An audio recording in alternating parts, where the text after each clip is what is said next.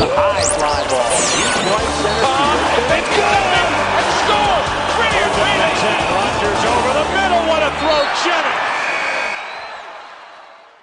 Time to look at the year 2020 in the world of sports and help us out as always from the Yonhap News Agency, Big U Yoo Jee-ho. Hello.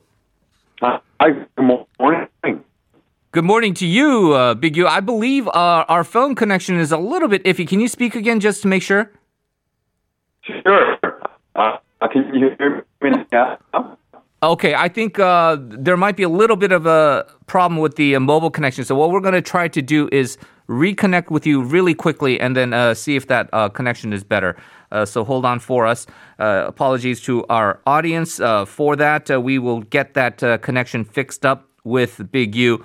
And uh, once again, we are talking about sports in the year 2020, which is going to be dominated, as most of these uh, year end wraps will be, uh, by the pandemic and how COVID 19 has affected things. And unfortunately, sports really was not immune to that by any means. Uh, as we have seen, the um, Olympics will be the first item that we're talking about that uh, has had an issue. I believe we have connected once again with uh, Big U. Hello. Hi, good morning. Good morning. Okay, we're going to try to see how this works. I feel like it's still a little iffy, but we're going to get right into it. Uh, got a lot of items to cover here, Big U. First, let's start off with COVID 19, how it's affected things. The uh, of course, a uh, major event that occurred early on was the postponement of the 2020 Tokyo so- uh, Summer Olympic Games because of the pandemic, right? Right.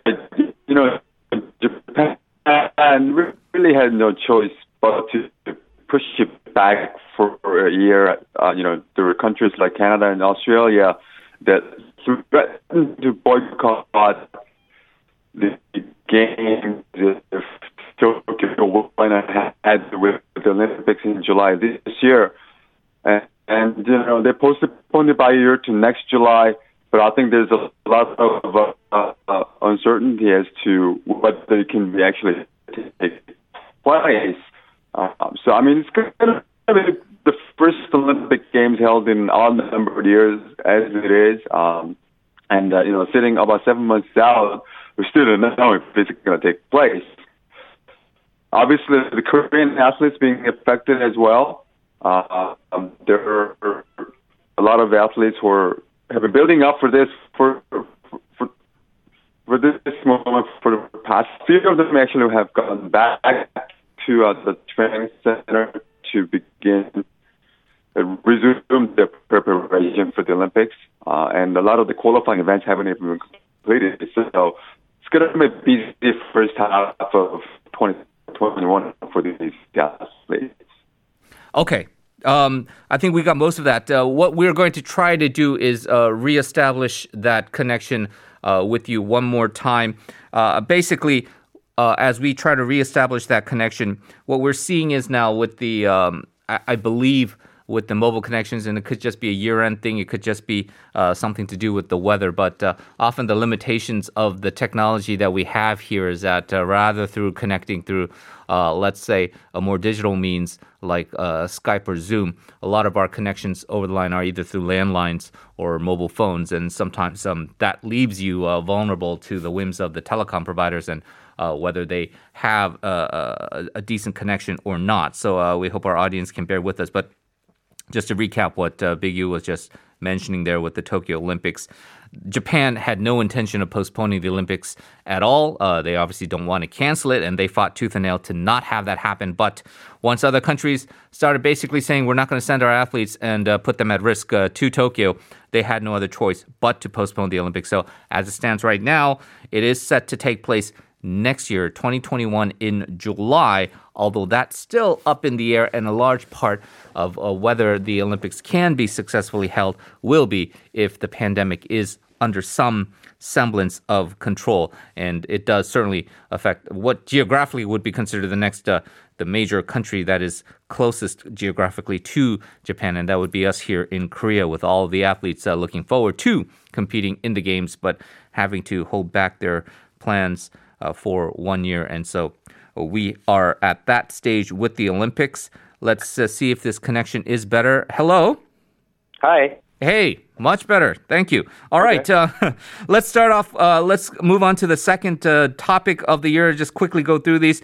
Uh, the Korean sports leagues also affected by the uh, pandemic, starting with uh, basketball and volleyball, right? Sure. Well, you know, early in the year, uh, we had the volleyball league and basketball leagues where men and women going on, and all had to stop their season before the finish line. And no, change would come in the either KBL, the WKBL, the V League for men and women uh, for the first time, really. And uh, you know, they play. They tried playing a few weeks without fans in the stands. Uh, you know, they would have they would become the new normal later in the year. But uh, back in, February, March, I, I think we, you know people were still getting used to that kind of circumstances, and you, you know that became too dangerous to even do that uh, later in the year. So that had to uh, kind of you know you know slam on the brakes, if you will. And then the start of the uh, new baseball and football seasons were also being uh, delayed. Uh, KBL in baseball uh, was to start in March, ended up doing so in May. K League the same thing. In fact, it was late ended up starting in May as well. So, and also the baseball and football, those two leagues, uh, the vast majority of the year without any supporters in the stands. Yeah, one silver lining for KBO and K League was that they did enjoy some international exposure because they happened to have been one of the very few leagues uh, that were that were able to hold uh, during that period of the year. Yeah, you know the KBO, I guess, with all with respect to uh, CPBL in Taiwan, the KBO was really the first sort of high level baseball league to start uh, during the pandemic uh, ahead of MLB in, uh, in the U.S. and Canada, also in Japan. So ESPN in the U.S., the, the cable giant, uh, signed a one-year deal to televise one KBO game per week. Uh, that put a lot of eyeballs on the KBO here uh, from internationally, and ESPN games are also available in Canada and parts of Europe through the ESPN affiliates and their partners.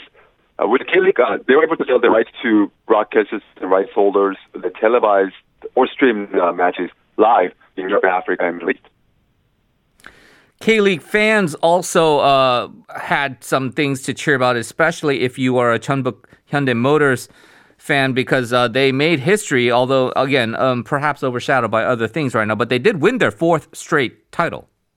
Yeah, it was uh, it was a history-making uh, season for Jeonbuk. They uh, also won the FA Cup uh, for their first double, so, and, and you know both came at the expense of Ulsan Hyundai FC. Uh, Jeonbuk uh, coming running in the late of the season, the K League to win their fourth consecutive title, and Ulsan, you know, they were leading the leading the K League for most of the second half, but they never once defeated uh, Jeonbuk in their three K League the season that really sealed the fate. Um, and this was also the final season for uh, Jose Morais, who uh, lifted three trophies in his two years before handing the reins over to his top assistant Kim Sang-sik next year. Ulsan, in the meantime, ended the year on a high note. Uh, they won the uh, AFC Champions League in, in December, early this month. Um, but their coach Kim Do-hoon will not be brought back after four mostly disappointing years.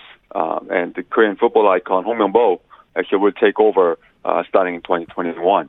Yeah, so that's going to be a very intriguing thing uh, the next year. Let's talk about uh, baseball then. The Dinos just as dominant in the KBO as Jeonbuk, uh, winning their first ever title.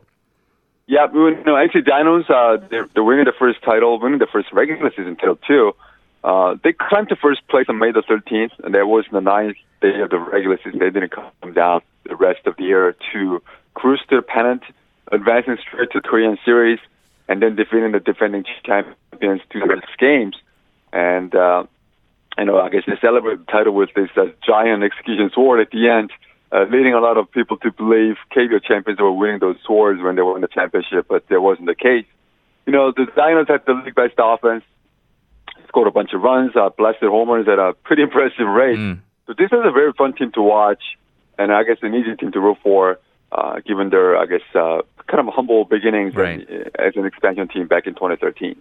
So a feel good story there. Uh, also feel good stories for Korean athletes who uh, continue to excel overseas. We got to start with Son Heung-min, who has been dynamite for uh, Tottenham Hotspur. Yeah, you know, if you look at the calendar year, uh, he suffered a broken hand. Uh, I think I think it was around January, February, uh, and then the pandemic-induced break in the Premier League kind of served as a blessing in disguise for Son. Uh, you know, he didn't have actually a lot. Of, he didn't have to miss a lot of action, a lot of matches while he was recovering. He even came back to Korea to complete his military training uh, obligations in the meantime. So he came back to finish the 2019-2020 season with 18 goals, and then uh, this year, the new season, 2020, 2020 and 2021, Spion's been on fire. Uh, 11 goals in 14 matches, 14 and 22 in all competitions as the uh, calendar is about to be flipped.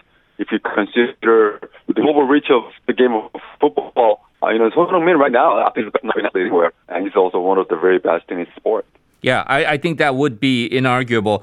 But um, maybe a close second would be just because baseball is not as widely globally known. Uh, Hyun-jin of the Toronto Blue Jays. Very good first season for your Jays, uh, despite all the difficulties brought on by the pandemic. Yeah, for sure. I mean, Ryu Hyun-jin signing a $40 million contract uh, with the Blue Jays, uh, they made him the highest paid free agent pitcher in history and that's a lot of pressure as it is. But uh, with the pandemic, uh, the Blue Jays were forced to play the home games outside of Toronto, uh, settled in their AAA home in Buffalo. Uh, that's a major hitter-friendly park. Uh, some of the facilities not up to major league standards, but you know what? Uh, Ryu Hyun-jin kept his head down.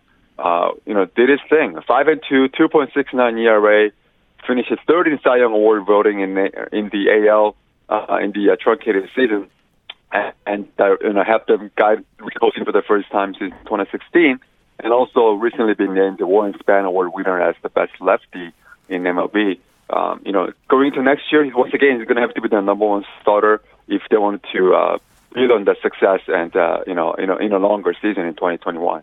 Yeah, well, uh, hopefully that will be the case for uh, fans just like yourself of the Blue Jays. Uh, we should be specific, not uh, necessarily Ryu Hyun-jin, but obviously that's part of your day job to cover him. Mm-hmm. Overall, a very eventful year. Hopefully 2021 will be better for everybody involved, including uh, sports. And uh, we do have to leave it there. Big U, thank you very much for joining us. Appreciate it. And we wish you a happy new year. Hey, happy new year to you. Thanks for having me. Thank you. That was Big U from the Yonhap News Agency. Once again, uh, apologies for the phone connection.